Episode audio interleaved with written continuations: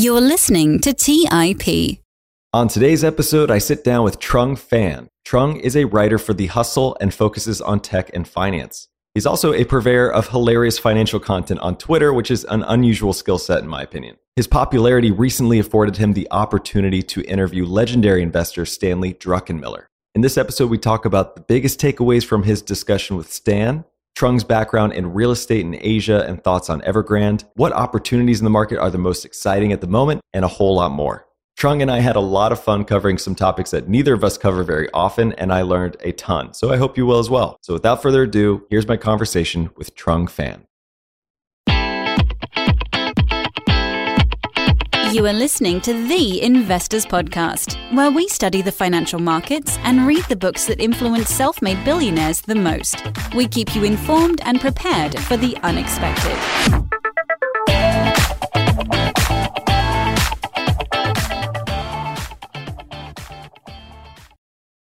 All right, everybody. I'm super excited to be sitting here today with Trung Phan. Trung, you have a very interesting background that I'm excited to dig into a little bit. This is your first time on the show. Thanks for coming on.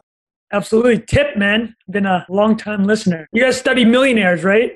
Yeah, we used to. And then, you know, with all this money printing, I love it. All right. Well, first of all, again, I could just briefly touch on your background. It's super interesting. So I'd love to first understand where this passion you have for writing about tech and specifically finance comes from and how you came to kind of write for The Hustle over the last year and year and a half. Right. So for any listeners that aren't familiar, The Hustle is it's a business and tech newsletter that goes out five days a week. We have uh, one point seven million readers, I believe. And I've been there about fifteen months or so. And just to answer your question of how I got interest in writing The Hustle. I don't know if you've ever read The Hustle, Trey. I'm, I'm guessing you have. I'm a subscriber. Yeah. Okay. So there's like a more, you know, irreverent kind of, you know, jokey kind of tone. But basically The Hustle was a marriage essentially of two of my previous careers. ten years ago, I was living in Vietnam, but I sold a comedy film to Fox at the time. I was pretty young, I was mid twenties, and I really wanted to get into film writing and comedy specifically. And anybody unfamiliar with the film business is when you get your script option, they get basically eighteen months to hold it. And during that time, they can create it, develop it, or do nothing with it. It's up to them. But basically, getting your option sold is like you're still on the ten-yard line of your own end zone. There's like ninety more yards to go. So it never got made, but I kind of kept the dream alive. Over the years, I've worked on other projects, and I've had a pretty actually big production partners. Nothing's come to fruition. But how that marries with The Hustle is that during the time when I was making no money, trying to become a filmmaker, I was working in finance and technology, first in an asset management company in Vietnam, and then in banking and at a fintech firm in North America. And basically, those kind of parallel things combined with The Hustle when I joined eighteen months ago. My fintech firm was acquired by S and P Global in two thousand eighteen, and I decided to leave. And The Hustle was basically my ability to combine knowledge I had in finance and tech and investing with kind of humor. And now it's all in this dusty, you know, Frankenstein known as my mostly my Twitter account. Okay, let me get this straight. Well, first of all, you're one of my favorite Twitter follows, so oh, it's very entertaining. It. But you're talking about living in Vietnam, selling a script or optioning a script to Fox, working in asset management for a period, and then developing your own fintech company? No, That's not my is? own. I would be, we're study trillion. Yeah, exactly. That, right? Yeah, okay. That would be that episode. No, I work for, the name of the fintech firm is called Kensho. It basically did A I analytics for the financial, it was like a A I meets Bloomberg kind of pitch. So along the way, you've started writing for The Hustle, and somehow along the way, you found yourself interviewing Stanley yeah. Druckenmiller. How did that happen? How did that story evolve? How did you find yourself interviewing Stanley? So one of my colleagues at this fintech firm I worked for, he also left and he started another fintech company called Toggle A I. One of the founders of the company previously worked at Stan's family office. So Stan is an investor in the company. And he had been like, he knew I worked at The Hustle and they're kind of targeting. They also did analytics in the investing space and they're looking to increase their brand name amongst the retail crowd. And they're just they're like, hey, man, we see some really stupid things going on in your Twitter account. Would you be interested? And along, obviously, with The Hustle's audience is under thirty-fives, you know, investors, entrepreneurs. So would you be interested in interviewing Stan Druckenmiller? I mean, uh, what kind of question is that? It's like, yes, of course. Tell me when, where, where do I have to fly to? What kind of equipment am I bringing? So that happened in May, and he had become very concerned about the money printing that had gone on with the Fed since the pandemic started. And I think he was wanted to take the opportunity to find as many outlets as possible to tell the story. And The match with Toggle A I was, again, the younger audience, which is where The Hustle and apparently my Twitter account is, a lot of the comments I'm seeing. But uh, yeah, that's how the, the meeting with Stan happened. And he was super gracious with his time and his answers. And he'd obviously done this before, right? He just knew how to insert his lessons within really entertaining stories. Well, I thought you did a great job. I thought the questions were fantastic. And I appreciate that, man. It was a great interview. What were some of your biggest takeaways from that interview, or maybe some of the biggest learnings from him? I asked him, what to you makes a great investor? He just obviously had said this before. I really just loved how he framed it. He just said, what is taught about diversification doesn't necessarily agree with. He uh, wants, in his career, he wanted to find bets that he could go all in on. And famously, the example that he brought up was, of course, breaking of the pound. When him and George Soros shorted the pound, they shorted up to ten billion and then making a billion on the trade. And the way he framed it was that he had gone into George's office and said, hey, we have this really good opportunity. I think you short it. We put one hundred percent of the fund in it. And then the exact word he used was that uh, George looked at him with great disdain. It's like, why aren't we putting two hundred percent of the fund? Or like, why are we getting even more? Why aren't we just letting this to the moon, right? And uh, put as much as possible. And that's what ended up happening. And I don't know if you're familiar with uh, Frederick Neckar. He's a uh, kind of a FinTwit personality. So Neckar Value, a great Substack. I know Frederick from Twitter, and he took the interview actually and wrote a really long post on it. And he said, okay, you know, The Hustle and Trung interviewed Stanley and they got this great answer. But, you know, I just want to peel apart the onion a bit, because I think it's easy for someone to say, you know, obviously in hindsight, find a, a single bet you can go on in with high conviction. But he laid it out as like, why did Stanley have such high conviction, right? It's like he basically put these five, made a pyramid to explain why Stanley had such high conviction. Stanley, during my interview with him, had, was able to speak on some of the reasons why, but because of the nature of the interview and the questions, he didn't go super in depth into it. But the, what Frederick laid out was essentially like, so if, at the very bottom layer was obviously incredible research by the Quantum Fund team. He had been looking at the exchange rate mechanism for uh, between uh, the pound and the Deutschmark at the time. They've been studying it, and something they realized that there was this mismatch between the economic policy and obviously the political wherewithal, right? Is like, I'm sure a lot of your listeners are familiar with why the E R M was created and why the opportunity came about. But if for anybody that's not, I'll just do a quick T L D R, which may or may not be one hundred percent accurate. But essentially, England had joined this exchange rate mechanism to agree to keep the exchange rates with various European currencies within a band. And that was ostensibly supposed to help trade. So, you know, there's not wild uh, foreign currency fluctuations. But the German economy was, this was after the fall of, of the Berlin Wall, when the East and West Germany combined and created very, very significant inflationary pressures. And typically a central bank, to deal with inflationary pressures, raise interest rates. As these pressures are building, and based on Germany's history with inflation, right, hyperinflation in the nineteen twenties, which led to the rise of Nazism, it's actually in the constitution that they just have to control this. But conversely, the inflationary pressures are happening in Germany. In England, England was going through a recession. And how do you combat a recession? A central bank move, obviously, is to cut interest rates. So there's this band which is keeping this exchange rate at a certain level, but they're going in different directions. And this is where Stan's research came into play, right? And so there's Stan's research. They actually identified a very specific thing too, is like the floating rate on U K mortgages. I mean, U K mortgages have floating rates. So if England was to step up their interest rates, uh, if Germany was to a- increase, it was a direct tax on the U K population, right? So it would have been very politically unpopular. So that's the research. That's the bottom layer. The second layer was Soros, a Hungarian, knew a lot of the political players. And so he knew their personalities. And he understood, for example, the German central banker. He kind of knew that the direction he was going to go. He knew these people very intimately, or at least knew about them very well just from being a European hedge fund manager. And then the third step was essentially they had done all this research. Soros kind of knew the players.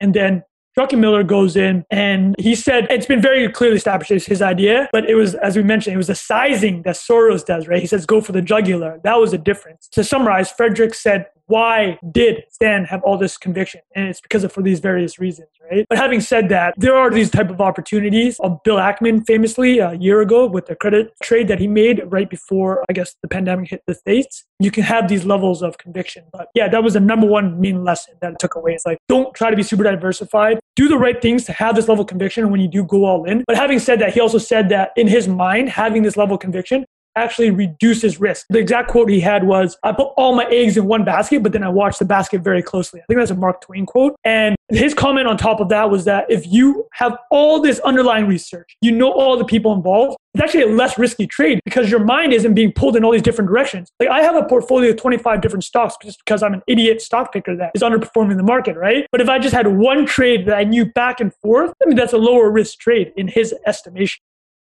Let's dig in on this one a little bit because I think it's such an interesting topic to discuss. I think that when you're just starting out in investing, you do get that diversification advice quite a bit. And right. I think there's a distinct difference in strategy there because easiest, I think, definition or breakdown of it I've heard is simply to grow wealth, you have to be concentrated, and to maintain wealth, you have to be diversified, which I think is a good distinction. It's so interesting to me though, because while I agree with that, you know, I'm juxtaposing it in my mind with a quote from Howard Marks. And he basically said that his father had a story about a gambler who one day hears about this race with only one horse in it. So he goes and he bets all the rent money on this one horse. And halfway around the track, the horse jumps over the fence and runs away. And you always have to factor in some risk, right? And it sounds like yeah. with these bets they were taking, they had so much conviction that they saw really no risk. It was also very asymmetrical, right? I forgot to add that. The other part of it, why it was such a, in their eyes, a, a no-brainer trade was because of the ban. They knew that the currency could only go only so much, right? And in their mind, it was a very asymmetrical trade because their downside was very covered based on the agreement of the mechanism. Invest to the point where you can go to sleep at night, right? Because if you're not, I mean, you're just ruining your life. That's such a great point. You know, another pretty famous concentrated bet that I don't think a lot of people talk about that much is Warren Buffett's American Express bet. I'm going to get the numbers wrong. I'm going to have to go back and research this. I think it was something like seventy-five percent of his fund. But I really think that people like Buffett, and I think Stan said this in your interview, is when you study the greats, there's really only one thing that is underlying, like one common denominator with all the greats. And they all had these massive, concentrated, high conviction bets. Absolutely. Actually, because I don't want to lose the thread on Buffett, because I know he's such a mainstay and probably the reason why this podcast even exists. I'd love to have your thoughts on this kind of thing. I just thought about it recently. Sure. I'm sure other people have written about it. You know, Buffett was famously criticized for not being a tech investor, right? He never invested in Microsoft, even though being he was very good friends with Bill Gates in the nineties. And with the positions he would have put on, I mean, that trade probably worth fifty, one hundred billion dollars, right? And then also he invested in I B M, which is total bust. But I think uh, when they did the position in Apple in twenty sixteen, and I know it's one of... Uh, I know it's one of his lieutenants that kind of brought the position to him, but they put in, I guess, thirty to forty billion around twenty sixteen. I think including dividends, the all-in return on that is looking at about one hundred fifty billion now. So as a public market tech investor, I mean, I'm going to ask you, no one's ever had a position that large. That must be a public market on the rank, on the tables. That's got to be number one, right? one hundred fifty billion It return. Is. Yeah, I'm pretty sure it you're is, right, right about that. Yep. Yeah, so, and he did it in his eighties, which is, to me, which is just insane. And I also bring this up because watching the crazy stuff that's happening, you know, N F Ts, Dogecoins, all the cryptos, it's just having the understanding that Buffett may be the greatest tech investment ever in the public markets in terms of absolute dollar returns in his eighties, even though his entire career was not tech. That gives me a little bit of comfort in being like, you're going to miss a lot of things, right? But like, if you can get one right, and to your point, you can get one right, like he did with Amex or Stan did with breaking the Bank of England and various other investors have done. You got to get one. I think that mindset's also very important because especially now with how fast markets are moving, that how many asset classes are out there, is if you get psychologically impinged every time you miss out on something, it's over, right? It's freaking over. It's so true. And I can't think of one I've had or I've come across yet where I'd be willing to put more than one hundred percent of my money into something. So I'm still waiting for my one shot here. Fair but enough. I do agree, you only need one. What's crazy is, so he breaks the Bank of England in nineteen, I think ninety-two. And then the dot-com bubble comes around, right? And he is shorted at, in ninety-nine. He's like, this is insane. These valuations are absurd. And he tells me this on the podcast. But what's crazy is that he was already at that point one of the most established investors in the game, right? At that point, late forties. And he, in ninety-nine, he actually was able to turn a profit. This would be another lesson, but I'll finish this one first. It's like, after he turns a profit in ninety-nine, I think he was up thirty-five percent. In the year two thousand, he had taken his money out of the market and he had watched two of his junior portfolio managers or lower level portfolio managers. The market was still ripping and they were making a killing. And he said that he personally could not watch them make a killing. And he went back in the markets and put a three billion dollars position on. And he says he called the top by a couple weeks and he lost basically three billion dollars. And his lesson from that was just that you, your emotions will never go anywhere. Doesn't matter how successful you are, right? This is one of the most famed trades ever made, was by Stanley Druckenmiller and George Soros. ten years later, he's still fighting these emotions and takes one of his worst losses ever. Even after he had made a huge win in ninety-nine. And him making that win in ninety-nine was actually another lesson I learned from him. It's the Mark Andreessen quote, is a strong opinions Lucy held, something to that effect. So in ninety-nine, Stanley was uh, very adamant and he was very confident that the market was overvalued. So he shorted the fund. I think he was short two hundred million dollars in various tech stocks or maybe even just in NASDAQ. But the market was still moving against him, the same way it moved against him in two thousand, in the sense that he, his portfolio managers kept going up. In ninety-nine, even though he, in his bones, knew the market was wrong, he just said, I, I don't want to fight the tape anymore. And he flipped it. He went long. So it's funny because tied in the whole dot-com thing are two of his lessons, right? He's like, you can have strong conviction, but the whole uh, Keynes quote, if the information changes, I can change my mind. And in ninety-nine, with the information change was that it was clear the market insanity wasn't going to change, right? People were going to keep pumping money into the market, keep on holding these bets. But then the second end, the yin to the yang or the yang to the yin, was in two thousand. Even after he had made this incredible turnaround in ninety-nine, the emotion is like, you can never stop fighting emotions. So those, to summarize the, the lessons I have now at this point, is like, make high conviction bets and concentrated high conviction bets. And then you're always fighting your emotions. And then the third one, strong opinions loosely held. Turn it around if it looks like it's going against you. The last thing I'll add on that is he never uses a stop loss. He says it's the dumbest thing ever. That's what he says in that podcast. It doesn't make sense to him. He's like, okay, if the position's bad, just cut it. Cut it because it's bad. Don't cut it because it went down twenty percent, right? Cut it because the thesis changed. It's amazing to me that in a year where he lost three billion dollars, he still managed to not have a down year. thirty for thirty, right? thirty percent on average for thirty years. Didn't have a down year for, was it thirty years or how many years? I don't think he's ever taken a down year. But yeah, he lost on that trade. I guess he had made enough beforehand to like the L. He actually found that going through different asset classes, so he did, he does equities, fixed income, and obviously F X. He said that a benefit that he saw from that was it never forced you to make a trade in the sense that if, if you're only a credit trader, right? You might only get a once in a generation trade four or five years, right? It goes through the credit cycle. But he's like, you know, I'm playing all these different things, which is almost even kind of counter to his first thing, which is like, be so concentrated in one thing. But I guess, I mean, different brain, right? Druckenmiller's on that level. The whole point being, I guess he wanted to keep on being able to find these once in a lifetime opportunities. And to do that, you have to be able to trade in many different asset classes. Because again, going back to credit as an example, you might only get a once in a decade trade once in a decade. However, if you're playing in four or five different asset classes and you know them well, you can build these levels of conviction. You'll get these opportunities more often. And he brings back the point being that, let's say he himself was a credit trader. If you're waiting around for these once in a decade trades to make these high conviction all-in bets, you might talk yourself into making some pretty bad bets, right? You're like, oh, I haven't done an all-in bet in like three years. It's like, maybe it's time. So I found that lesson actually very interesting. Let's take a quick break and hear from today's sponsors. Today's episode is sponsored by Range Rover Sport. Range Rover leads by example with their dynamic design that rises to the occasion. It's got powerful on-road performance and commanding all-terrain capabilities, coupled with signature Range Rover refinement. The third generation Range Rover Sport is the most desirable, advanced, and dynamically capable one yet, redefining sporting luxury. It's got advanced cabin technologies such as active noise cancellation and cabin air purification, offering next-level comfort and refinement. The purposeful cockpit-like driving position sets the tone for a focused interior that promotes exhilarating driver engagement. Award-winning Pivi Pro infotainment is at the heart of the experience and provides intuitive control of the vehicle systems. You can enjoy a dynamic drive and total comfort with optional twenty-two way adjustable heated and ventilated electric memory front seats with massage function. Design your Range Rover Sport at Land Rover U S A dot com. That's Land Rover U S A dot com.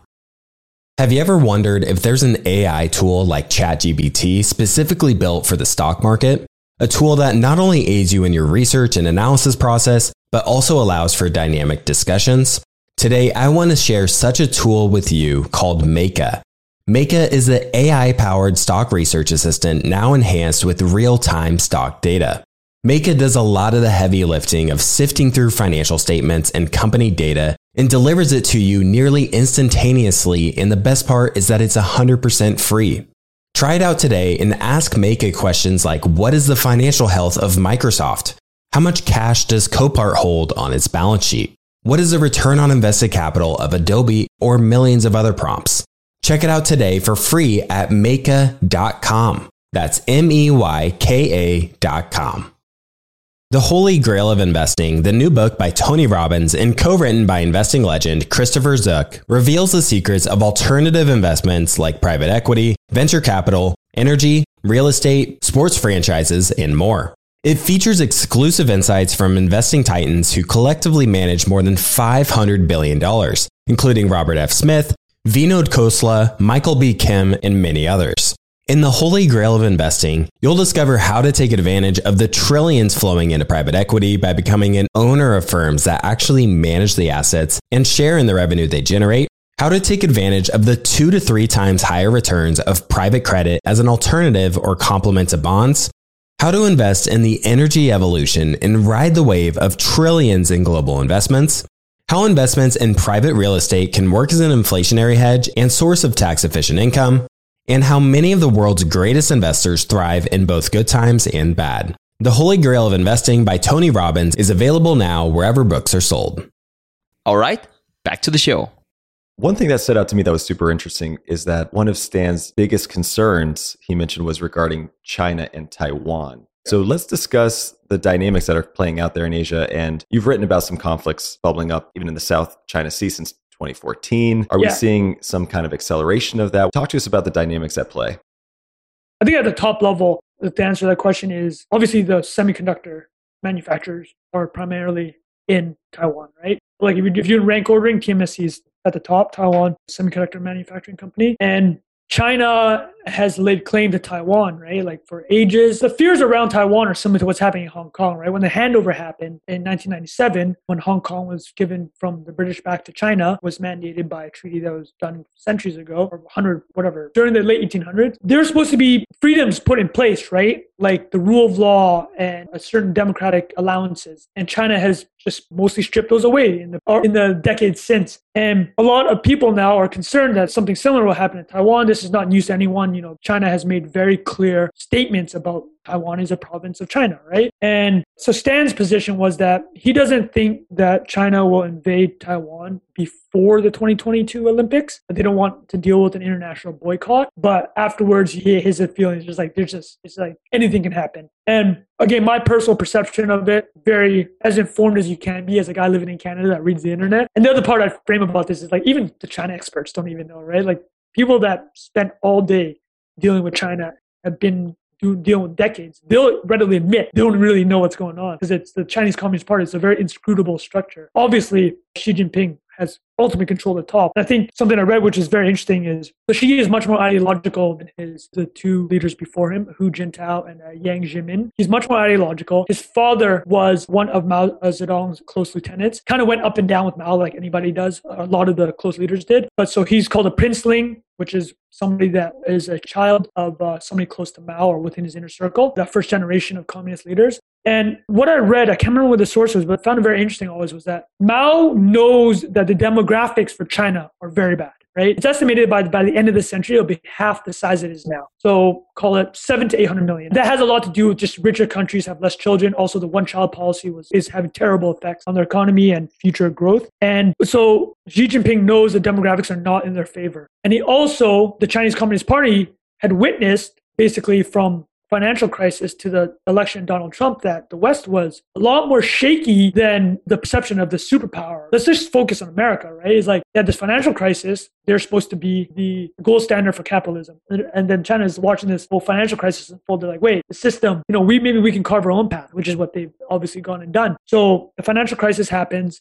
And then election of Donald Trump just exposed so much political weakness, it looked like, to them in the country, right? It's like, how could this country be so divided? And whatever you think about Donald Trump, the whole obviously the whole election and po- his four years in office was very rocky, right? And but China, as Xi Jinping are looking at it, it's like, okay, demographics are not in our favor. America's not looking as strong as they really are anymore. And then you add what happened recently with Afghanistan. And he knew there was a window. So that's why, to this writing, he's been so aggressive. He knows that China has this small window to really kind of solidify itself. And something If you want to put yourself in the shoes of the Chinese, just think about the South China Sea and their waters, right? It's very comparable if you're North American or American listening to this. It's basically what happened with America uh, in the Caribbean and Latin America one hundred years ago, one hundred fifty, one hundred sixty years ago. The Monroe Doctrine under President Monroe in the eighteen twenties was essentially like, okay, the European uh, states, imperialists, you're no longer wanted in our backyard, right? It's like, we don't want you kind of in our waters, in and around uh, Latin America. We don't want to deal with you. We're kind of the, we own this region now. And then Teddy Roosevelt kind of followed. He didn't start the Spanish-American War, but his policies afterwards, when America basically kicked Spain out of Latin America and the Caribbean, was also like, listen, this is our backyard. Please don't come in. If you do, it's going to be some problems, right? And so China is kind of looking at the South China Sea, Taiwan, that whole region, like, wait, this is like, this is our backyard. Like one hundred fifty years ago, America put their foot down and kept the waters to themselves, controlled the seaways. Is like, we're just going to do the same, right? So their logic, I mean, totally makes sense from a geographical perspective. I think it's a little bit more difficult for them in the sense that America really is just an island, right? It has Canada to the north and a very small uh, Mexico to the south. No real threats. China is bordered by fourteen countries. And it's fought with India, it's fought with Russia, Vietnam. So like, these are all contentious relationships. So just to answer your initial questions, like uh, that's the threat, right? China wants to secure their position in their own backyard. And I think they understand they have a small window to do it because demographics are not going to be in their favor moving forward. So I think that is kind of the overarching threat. Then if you layer that underneath is the fact that for the global economy, because there's so much semiconductor manufacturing equipment there and, you know, the quote unquote semiconductors are the new oil, that's the threat that Stan's seeing, why that's so disruptive. So what I'm trying to understand rather is, should China make a move on Taiwan? Is there risk of destabilizing the region? I mean, markets react to conflict, I think, generally speaking, but what is the threat economically that have systemic risk to markets around the world? Right. So I think if you look at kind of the price chart for stocks after the invasion of Iraq, right, and the twenty-year Afghanistan war, even the Gulf War, right, is like there's a the first Gulf War when it was many people were like, okay, this is clearly about oil. Even after that disruption, I think there's a small recession afterwards, but like up into the right, the nineties was just booming nineties. But I think it's pretty clear that this Taiwan situation is very different in the sense that everything requires semiconductors, and then also you're putting China up against America, right? This isn't America going up against Iraq and Kuwait. This is the two big boys now. And China is no small fry. But I think the article you mentioned that I did write, it was based on Robert Kaplan's book about the South China Sea. He brings up a lot of good points, actually. He talks about how naval warfare is very different than uh, land warfare in the sense that things go slower, right? It's because it's the nature. It's the water. He calls water has a stopping power. It's like you can't move as fast. And the type of war that would be enacted here is like it'd be America's offensive versus China's defense, which they're going to be in their own backyard. So it's very asymmetrical, actually, because it's a lot easier for China to defend the region than it'll be for America to attack. But I think that would be the disruption. It's like you take off the semiconductors and then also the uncertainty of having one and two, number one and number two going at, going at each other's necks. I think that's uh, not comparable to anything that's really happened for one hundred plus years. This week, there was a very big defense agreement signed between Australia, U S, and the U K. It's actually the cover of The Economist. It's uh, the agreement basically is that some combination of the U K and the U S will be supplying eight nuclear subs to Australia. And this is actually kind of shockwaves in the region because Obama said in about a decade ago that they wanted to leave the Middle East, America, and focus to pivot to Asia, right? You remember the famous pivot to Asia? But during the decade since, China has claimed more land, claimed more islands, been very aggressive with its neighbors, and kind of built out its position in the lead up potentially to a Taiwan invasion. But this deal that happened this week is kind of like really substantive in the sense that the U S, especially after what happened, their dismal withdrawal from Afghanistan, people are like, oh, they're going to withdraw from the world. This deal, actually, it looks like the U S and Australia are very clearly kind of drawing a red line in the sense that they're going to make sure that the U S continues to have a presence, a very strong presence with its allies in the Pacific and in and around China. The thing about the nuclear subs, and there's actually a lot of controversy because the Australia originally had a deal with the French, but those were diesel subs, and they kind of, without telling the French, were taking this other deal. So if you Google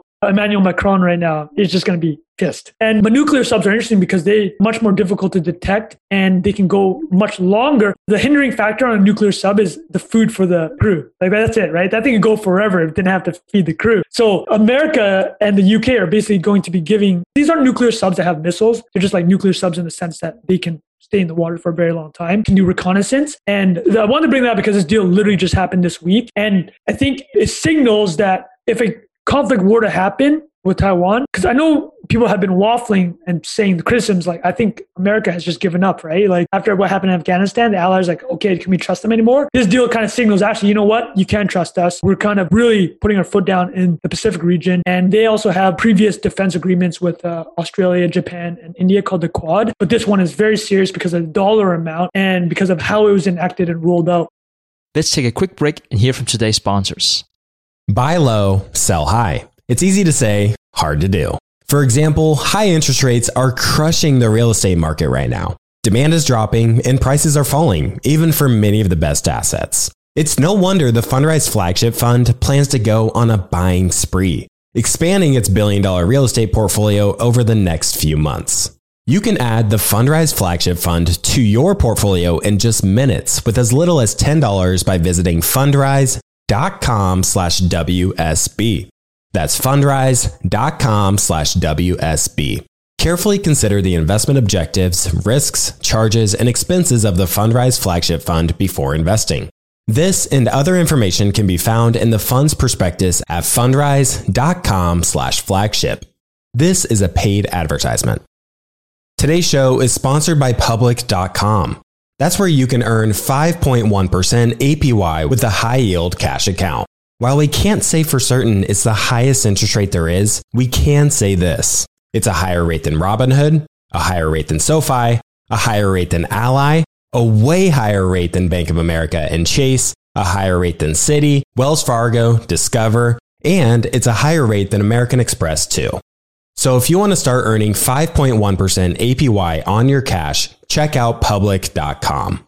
We can't say it's the highest interest rate, but it's pretty damn up there. This is a paid endorsement for Public Investing. five point one percent A P Y as of March twenty-sixth, twenty twenty-four, and is subject to change. A high-yield cash account is a secondary brokerage account with Public Investing, member FINRA slash S I P C.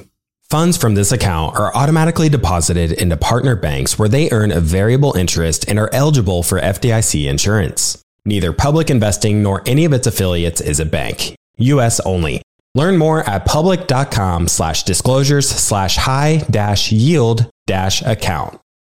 As many of you know, I love studying businesses and networking with business owners. The more I've studied businesses, the more I've realized that starting and scaling your business is easier than ever because of companies like Shopify. Did you know that Shopify powers ten percent of all e-commerce in the U S? Shopify is the global force behind Allbirds, Rothy's, and Brooklinen, and millions of other entrepreneurs of every size across one hundred seventy-five countries. Shopify is the global commerce platform that helps you sell at every stage of your business, from their all-in-one e-commerce platform to their in-person P O S system. Wherever and whatever you're selling, Shopify's got you covered. Shopify even helps you turn browsers into buyers with the internet's best converting checkout, up to thirty-six percent better compared to other leading commerce platforms. What I personally love about Shopify is that it's the turnkey solution to kickstart and grow your business, and they are totally committed to giving you the necessary tools to succeed as a business owner. Plus, they have an award-winning customer support team there to help you every step of the way. Because businesses that grow, grow with Shopify. Sign up for a one dollar per month trial period at Shopify.com slash WSB. That's all lowercase. Go to Shopify.com slash WSB now to grow your business no matter what stage you're in. That's Shopify.com slash WSB. All right, back to the show. You're bringing up a lot of stuff I want to touch on, but what's coming to my mind in this Venn diagram of sorts between Asia and real estate and core demographics and other risks entering the market is this news of Evergrande and what they're facing. And it's gone from being the next Lehman Brothers to maybe being a nothing burger, you know, of sorts. Yeah. And it's hard to kind of gauge where we stand. So I'm kind of curious to hear from you what your take on Evergrande has been. Real estate's always been interesting in kind of uh, communist and developing countries because, for example, in Vietnam, the asset manager I worked for at the time is running one point five billion dollars. This would be two thousand eight, two thousand nine. Just for reference, that's about two percent of the country's G D P, so pretty large, right? It'd be the equivalent if the, somebody in the U S was running a, what was it, a couple hundred billion dollar fund. So very large relative to the economy. And the th- interesting about real estate in Vietnam, I don't want to do an overarching brush, but it's because in these developing countries, and Vietnam is much less developed than China. It's probably, I think the G D P is around two, three thousand. China's maybe ten to fifteen. So it's a, not nearly as far along. But real estate's interesting because if you're good at anything, Vietnam at the time I was there, you're going to end up in real estate. And the reason is why. If you're throwing off profits exporting shoes or exporting fish sauce or exporting seafood, there's not a lot of places to put the money other than reinvest in the company. But where else are you going to put money, right? There's no venture capital system to put it into, right? There isn't a burgeoning services sector at that time. It's growing and slowly. So if you have all this money kind of lying around, it doesn't really matter what industry you're in, you're going to buy real estate because you know it's a scarce asset. And also it's going to be dual use. You're going to purchase it as an investment asset, but also if you are one of these factories, you kind of need to build it because those factories don't even exist, right? So real estate in Vietnam has always had a very interesting thing. And then you take the home ownership aspect of it, right? It's always a big part of the communist ideology. And they obviously vary country by country is we take property from the capitalists, and that includes real estate and homes. And then we're going to give it to the population in some capacity, right? I know typically that's around the means of productions, not necessarily how you live, but you're taking property array, right? This is the kind of overarching thing. So China's situation, from what I understand, is very interesting because Evergrande, the match was lit for this Evergrande situation. It was lit twenty years ago with China's debt-fueled growth. But the real lighting of the how it kind of tumbled to now was about a year ago, China wanted to reorient its economy away from this crazy real estate lending because real estate has just eaten up such a large part of the economy. It's at twenty-five to thirty percent. And in the early two thousands, dumping all this money into real estate was very productive because you didn't have any of the, you know, the infrastructure, the homes, the buildings at that time, built them out. The example that's always brought up is how much dollars of G D P can you create for dollar of debt? And that ratio has just shrunk, right? Uh, it used to be a dollar of G D P, to say hypothetically, could used to be able to create three dollars. Uh, a dollar of debt used to be able to create three dollars of G D P. Now it's like you need four dollars of debt to create one dollar of G D P, right? So it's much more unproductive growth. And Xi Jinping, I think the way he framed was actually, he called it fictional growth versus genuine growth. And we've obviously all seen what has happened in the tech sector, where China has put a very hard line on tech education, kind of reorient resources away from industries that they don't think is necessarily benefiting the country's broader missions. So a year ago, trying to reorient the economy a bit away from real estate, it put three red lines into place. I think it was around what a debt to asset ratio could be, debt to equity, and then the cash to short-term debt ratio. They set red lines and said, if you're a real estate developer, you cannot cross these red lines. So over the past year, a number of different developer and real estate companies have had to liquidate assets and also fire a lot of their staff. And then Evergrande just happens to be the biggest one in the space, right? So they've been able to muddle around, but it obviously came to a head in the past couple of weeks based around kind of uh, interest payments. But what I found interesting is the number one resource I go to for China is uh, Michael Pettis. I don't know if you've ever read him. He writes for the Carnegie Endowment. He's a China expert. He's actually also a debt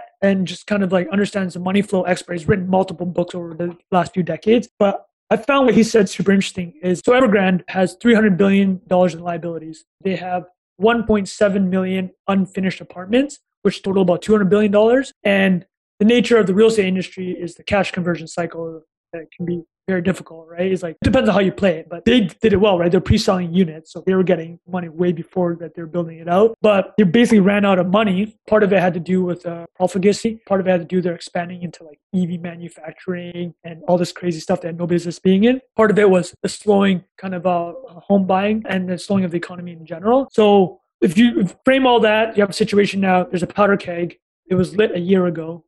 And now it's coming to Evergrande and they have all these liabilities, and the confidence of whether or not they can continue as a business creates these like these spiraling, you know, what's it called? Like spirals for, uh, you know, for debt. It's like, as soon as you lose confidence in a business, suppliers lose confidence, your workers kind of don't really want to work or don't have confidence in you as a going concern. So all these things happen that just worsen the debt crisis, right? And what Michael laid out was basically, this is the Chinese government's options now. And again, I think you mentioned at the top is like, we actually have no idea what's happening, right? It's like, it looked like it was a new layman. Now it looks like it's going to be kind of okay. Or maybe it looks like they're going to kick the can down the road. But he framed it in three ways. He said, uh, so it's clear to him that the Chinese government wants to do one thing with the credit market. Because for so long, uh, real estate had been giving privilege and government was fine with having all this money go into the sector, even if it looked like some of the products were not productive. It looks like this move is a very clear, like, okay, we're actually going to force discipline on the credit market now, right? It's like from this day forward, if you're going to, as a lender or a bank, lend to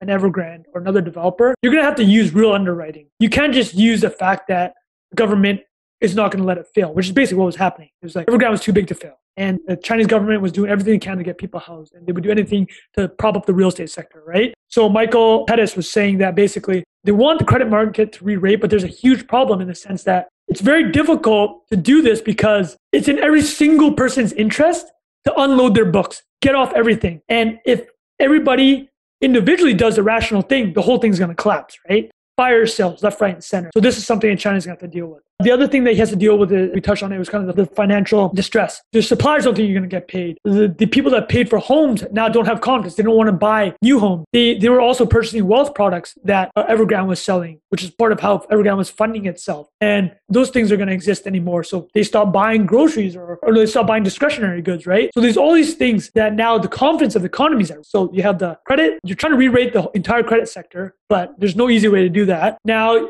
you are trying to deal with the financial stress of the economy, and how do you keep the confidence, right? There's like the way Michael said it, there's a hierarchy of the creditors. This is how he put it. He said, if you're going to have a an orderly unwinding of Evergrande, he said that the retail investors would probably get paid off first for the wealth products, and then the contractors and suppliers, local governments, and then you have the Chinese creditors, and the last is the foreign creditors, right? If you're a foreign creditor in Evergrande, I don't think you're getting your money back. But having said that, he does explain that China has a lot of ways to make this happen. It's a closed economy. So money's not going to rush out of the economy like it did in the Asia financial crisis in the late nineties. It's closed, very strong regulatory state. Basically, they can just tell people what to do.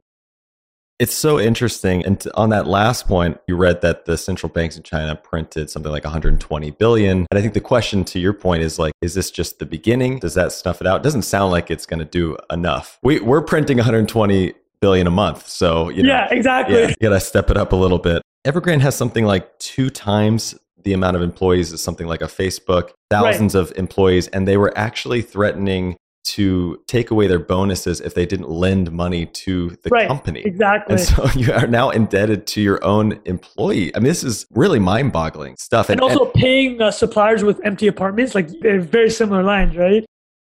Well, it, let's talk about that too, because you mentioned China's desire to prop up the real estate market specifically. And it kind of touches on this, what's resulted as these empty cities that are all across yeah, the country. And you mentioned the, the declining demographics, which, which certainly aren't supporting that. I do have a theory about, you know, the one child policy. You kind of touched on this, where you've got all these, the ratio from men to women, especially in China, is so over indexed in men that they're competing for women to get married. You have to right. own real estate. You have just right. to, as like a prerequisite, right? To simply, and then to take care of your parents. There's a whole other cultural element there that's driving real estate decisions. But it seems like they've really overdone this idea of, hey, yeah, we're going to invest in real estate because it's a store of value. To be a store of value, it has to be scarce. And what yeah. by continuing to produce it, it seems like it's going the opposite direction. So those are just some general thoughts, but what do you take? Yeah, absolutely. I agree with you. Uh, there's some numbers here that I wrote down just to speak to the scale of how absurd it was, right? twenty-five to thirty percent of China's G D P somehow tied to the real estate sector. A quarter of home buying is on speculation.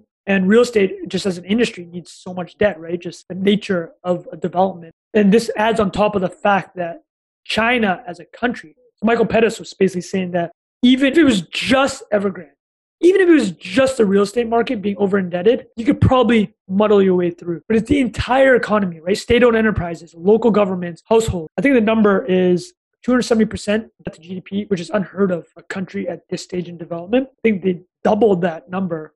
Called for the mid one hundred fifty percent to two hundred seventy in the last decade. So just, it's kind of out of control debt growth, right? And Michael's written about this extensively, but essentially when you grow via, and that debt growth is unproductive, again, going back to the, how many dollars does a dollar of debt produce in G D P? If it's like four dollars of debt produces one dollar G D P, that's unproductive. It's like, no matter what happens, it's going to have to resolve itself in some capacity. And I think the Japan example in the nineties, the lost decade for Japan, which basically turned into the lost decades, is something that is often brought up. And just, again, from my unexpert brain, is like the one I see the most. The Communist Party in China has just such control over the country. I just, I can't imagine them letting this type of like a total meltdown happen, right? Even if it's healthier for the country in the long run, they can't do it because their legitimacy, they don't, it's not based on democracy. They're not voted to be in their in position. Like their legitimacy is providing economic growth. So if they're to allow this implosion, a financial implosion, this is very similar to the COVID crisis. It was a crisis of legitimacy because they can't contain and keep the population healthy. Then why are they in power? The same thing's actually happened in Vietnam. The Delta variant is just ripping through the country. So a year ago, Vietnam was totally in control of COVID. Closed their borders to China, closed flights in and out. And I think there's something like less than one hundred cases for most of twenty twenty. Delta variant comes in, countries unvaxxed. Similar problem in Australia, actually. And now they're having a crisis of legitimacy, the Vietnamese Communist Party. So the reason why I bring all this up is to answer your question about how will kind of China resolve, allow this to resolve itself is I don't see them letting this to implode, which means the Japan option is what's going to happen in my eyes. If that's their two options, Japan is the other. You go the Japan route, which is you're growing at one percent for the next decade, which will have, you know, honestly, disastrous effects too, right? This, the economy gets crushed like that. And you reorient thirty percent of the economy away, people are going to lose jobs. Local economies aren't going to be able to pay for services, on top of the fact that they're not even far enough developed to pay for those services. All right. So to wrap things up a little bit, I'd love to get your take. You have your finger on the pulse of all things tech and finance, and you're writing about this stuff every day. What is exciting you the most when you get up in the morning and go to work? You know, what are you excited to write about? What opportunities in the market are you seeing for retail investors? What's kind of getting you going in the morning here? There's just so much intellectual energy around figuring how a decentralized crypto-based economy can help creators, because that's kind of where I see myself headed. And I haven't even begun to grasp the top levels of it, right? It's like Chris Dixon from Andreessen Horowitz writes incredible threads about Web three. Uh, Packy McCormick from Not Boring writes incredible stuff on Web three. I find it even difficult to unpack some of their ideas, right? But it's just that the love of ownership and how you can structure new organizations is mind-blowing. And mind you, there's going to be a lot of, you know, failed experiments along the way. But I think that aligning creators' interests with their fans and giving fans potential equity participation in a creator. Like, I mean, I know, for example, creator coins are a very popular thing. Uh, BitClout, which uh, has had kind of a muddled history when it launched about six, seven months ago, was basically letting people invest in individual, like think about Twitter, but you can invest in individual profiles. I find these ideas interesting because it really just aligns everybody and also gives people the opportunity to benefit financially. Because right now, like I have two hundred thousand followers on Twitter, but I don't make any money from it. And any ideas that I have for trying to make money, not that I'm even thinking about it, but like would be off platform. I'd want to push people off platform, whether it's to a newsletter or to a course, right? But if you were to create a way for fans, I mean, there's so many of these tools, right? OnlyFans, Patreon, but the crypto side of it is just that you can start from square one and build communities and have everybody aligned almost immediately, right? There's a lot of these crypto communities on Discord where your membership is like an N F T. So I find like these ideas very engaging. I haven't gone nearly far down the rabbit hole enough, but an example that I mentioned in kind of our email exchange was, uh, so Jack Butcher, one of my podcast hosts and friends for non-investment advice, he has played a lot in the N F T space. He's one of the top ten creators on Foundation, which is an Andreessen-backed a kind of a N F T market. And he did something interesting, which is speaks to why I find this space so fascinating. So I know a lot of people have probably seen the crazy JPEGs of CryptoPunks or Bored Ape, right? It's just the Twitter profiles now. And what's interesting about that is Jack brought up a good point on uh, one of the older podcasts in that he said, if you were to put the equivalent of a bill or your bank account saying, hey, I'm worth five million dollars in your profile picture, you'll be like, yo, what's wrong with you, right? But if you put a rare CryptoPunk in your profile picture that a lot of the internet side, people know is worth ten, twenty million dollars, totally above board, right? Totally, it's accepted. So he took that same kind of mentality, or he found that psychology also worked for charity and a charitable cause he did. When the Afghanistan pullout happened, he just thought, hey, listen, I have a bit of a platform. He'd done courses and uh, as a visual designer, and he was just like, okay, how do I use my platform and kind of the M- N F T mechanism to raise money? So going back to the example I said, is like, it's very gauche and frowned upon to put a five million dollars bill within your profile picture. But what if you were to buy an N F T and that money is routed directly to a charity, right? And now, and also that record of you doing that just goes directly to your blockchain, or it's tied to your Ethereum account. You don't have to do the action, the intentional action of telling people that you've done good. It all happens automatically, right? And I think that lowers the barrier a lot to charity, because a lot of people, like if you, people put their names on buildings, right? And that's a very kind of, again, maybe somebody thinks a bit tacky way to show that you're a charitable person. But if you're doing charity and it's all automatically done and everybody understands that's all automatically being tracked and recorded, it kind of takes away that friction of like, hey, I don't want people to think that I'm just doing this for the name. It's like, you know, I'm going to do it. And now we're going to start living in a world where everything's just recorded. He realized this mechanism as he was doing it, because he used a, a crypto publishing platform called Mirror where you could embed N F Ts. He raised two hundred thousand dollars, right?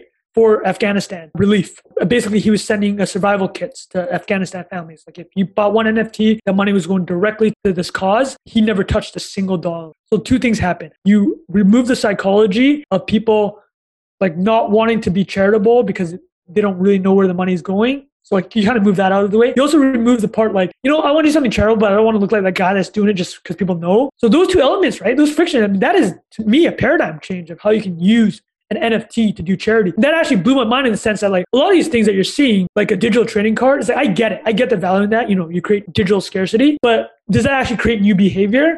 In my mind, this charity thing is so clearly a new behavior that's enabled by the blockchain and N F Ts. And that is what, I mean, to answer your question, when I wake up, I'm seeing all the crazy things that are happening in the Web three space. Is like, that's definitely what gets me excited.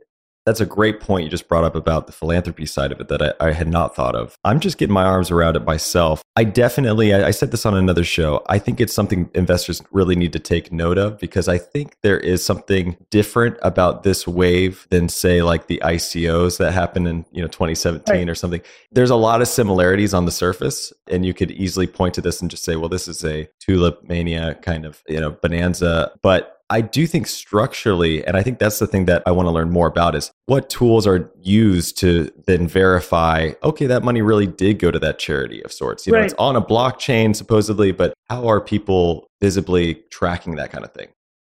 To answer your question is that there's a startup that actually helps route funds between wallets of specifically for charity. Yeah, I mean, you can literally, you it's all there. It's like the money you bought this N F T with is going directly to the wallet belongs to this charity. I mean, there's also, I mean, to your point, what is the layer that you're going to verify that that is the charity's wallet, right? But clearly there are people very able to do that. And these things are being implemented. But, uh, you know, I, uh, I think that's a valid concern. And Square's actually done some interesting things that, that suggest that they're kind of moving in this direction with creators. They have a creator bank. They bought a Tidal and they're kind of finding these, I think they're working on a niche kind of lending move where you can fund an artist. They'll know just from their Tidal streaming, even though Tidal's not the biggest streaming service, they'll underwrite an artist. They'll be like, okay, we'll underwrite your next album because we know how hard you can hit, right? I think that's in the works. And then you combine that with Twitter. I know the history of product development is not great, but somebody brought up a great point. I can't remember who, it might have been Casey Newton, the journalist, formerly of The Verge. But basically saying is like, if you have no, like Facebook has a lot of baggage, right? Facebook has a lot of baggage. That's why all their crypto products are just kind of like, never really gone off the ground. And the Twitter is like, because they're kind of functionally the same they were ten years ago, there seems to be a lot more space to experiment. And in my eye, Twitter is a much better network network. It's like, I think,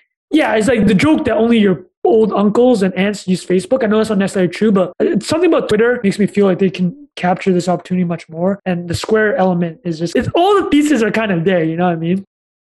That'll be interesting. I keep saying this, but the future will not be boring. Trung, this has been so much fun. I've been really looking forward to talking with you and following you this for a awesome. long time. I've loved the content you're putting out. And this was a, such an interesting, wide-ranging discussion. And I know our audience is going to get a lot from it. So thank you so much for coming on the show. Absolutely, man. Thank you so much, Shay. That was amazing. All right, that's all we had for you this week. If you're loving the show, please feel free to subscribe and even leave us a review. Trung and I connected on Twitter, so if you want to connect with me, definitely do so there at Trey Lockerbie. Or if you have your own curiosities, you can always ask us a question that we might even play on the show at ask the investors dot com. And with that, we'll see you again next time. Thank you for listening to T I P. Make sure to subscribe to Millennial Investing by the Investors Podcast Network and learn how to achieve financial independence. To access our show notes, transcripts, or courses, go to the investors podcast dot com. This show is for entertainment purposes only. Before making any decision, consult a professional. This show is copyrighted by the Investors Podcast Network. Written permission must be granted before syndication or rebroadcasting.